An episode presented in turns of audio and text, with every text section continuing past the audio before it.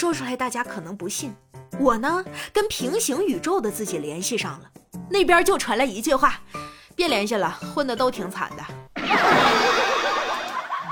欢迎光临，请讲段子。我从小到大一直纳闷一个问题，那就是为啥《西游记》里的妖怪抓到唐僧之后都一定要蒸着吃呢？据考证，其编撰者吴承恩是淮安人。淮扬菜讲究保持食材原味，多以蒸煮制作，尤其名贵食材更是不能烹炒。除了蒸和尚外，在《西游记》中也多次出现淮安特色的菜肴。哎，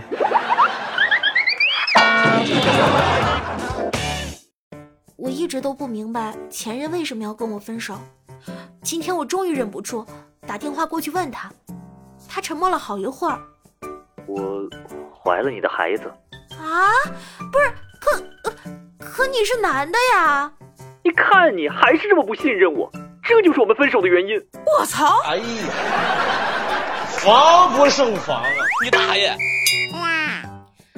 人都是有执念的，有的时候你觉得你非常喜欢一个人，喜欢的死去活来，非他不可，那只是因为你还没有得到他。如果你一旦得到他，哎呀妈，根本不可能得到，别想了啊！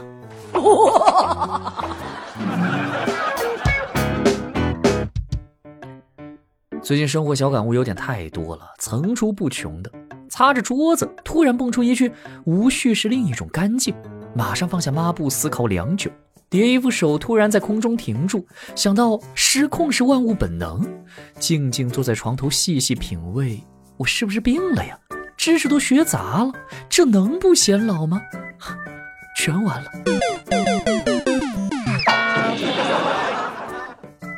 我同事啊。一个南方小姑娘，白白瘦瘦，齐刘海，平常说话的口头禅。你骗我啦！哎，你个坏人，我生气了哦！你不要瞎说。但是当他一打游戏，我靠！你是傻逼吗？老子操你妈！你个菜狗，赶紧给我死！有人能忍住在开车和玩游戏的时候不骂人吗？没有。小时候有个事儿，我就特别费解。家长总是逼你学习，可你要真学了什么知识回来，跟他们观点不一样了，他们又会说你个小孩懂个屁呀，读书读傻了。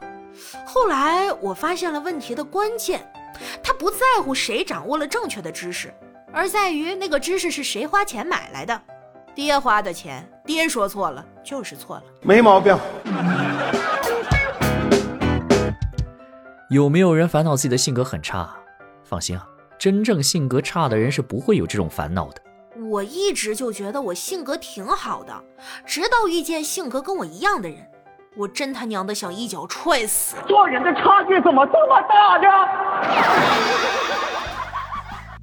曾经无数次被父母斥责，你怎么连这点小事都做不好呀？养你这么大有什么用？当面无言以对，只是在心里默默为自己辩解。我做不好小事，是因为我是个做大事的人。